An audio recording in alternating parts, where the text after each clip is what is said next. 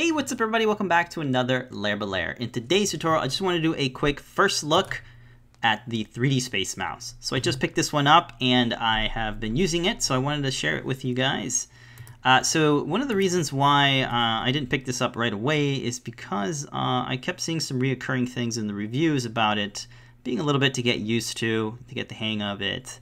Uh, so uh, I didn't want to invest uh, extra time into learning a new tool when I could just do things much easier and faster with the S key and my mouse. Um, however, uh, I've been seeing folks that have one have some super smooth, buttery uh, movement when they are doing tutorials. And if you guys have seen my tutorials, I've been known to kind of be a little sporadic when I'm orbiting and rotating around objects. Uh, so I thought maybe this uh, might help my behavior and uh, smooth out some of my motion. It's a little laggy here, but uh, that's just my computer being slow. And it's uh, there's a lot of faces in this assembly. Uh, but yeah, I, so far I've been digging it. It feels pretty intuitive. I thought it'd take a little bit longer than this to get used to. It comes with an interesting little app that has sort of a trainer app built into it. This is fun. It, it kind of separates panning, zooming, tilting, spinning, and rolling. Uh, so it does all that in one uh, in one uh, one knob here, which is really nice and intuitive in my opinion. Uh, and this little trainer here just helps you kind of get this little teacup and move it and uh, and kind of practice with it, which I thought was pretty fun.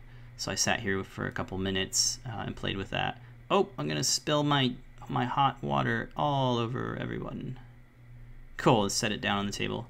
Excellent. Well, that's the 3D mouse. There are some buttons that are built onto it. I have not mapped those yet or played with the sensitivity. That is all stuff that you can do in the app. I just got it, so uh, I've been having fun with it.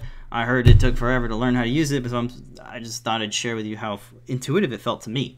So there you go. Uh, if you guys have any cool tips or any comments, please drop them in the section below. Thank you guys so much for watching. I'll see you guys in the next one. Just kidding. I still have one more thing. I want to do a quick tip. Uh, and that's keyboard shortcuts in Fusion 360. Yay!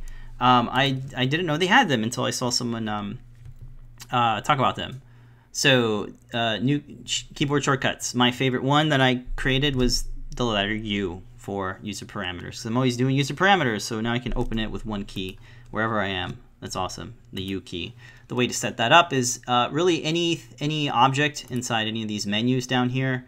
Um, there, when you roll over it, there is these three dots that you click on, and then there are some options here. You can either pin it to the toolbar, to the shortcuts in the S key thing, or you can change the keyboard shortcut. You can assign one if there isn't one. You can do modifiers and all that sort of stuff. Reset to default, cancel, okay. That sort of stuff. So there you go. That is my quick tip that I almost forgot to give you guys. That is a big game changer for me. Uh, I thought this was awesome. Uh, what is another one I like? Uh, another one I like is the, the letter N for new component because I'm always making components. So that one's a nice one. I hate coming up here and right clicking and hitting. Oh, I don't have to do that anymore. Excellent. Well, there you go. Uh, keyboard shortcuts. Uh, one last thing about that, I wish you could do home, go home. That would be nice uh, as a keyboard shortcut, but it doesn't seem like you can set that. Anyway, that's going to be it. Uh, thank you guys so much for watching. I'll see you in the next one. Bye, folks.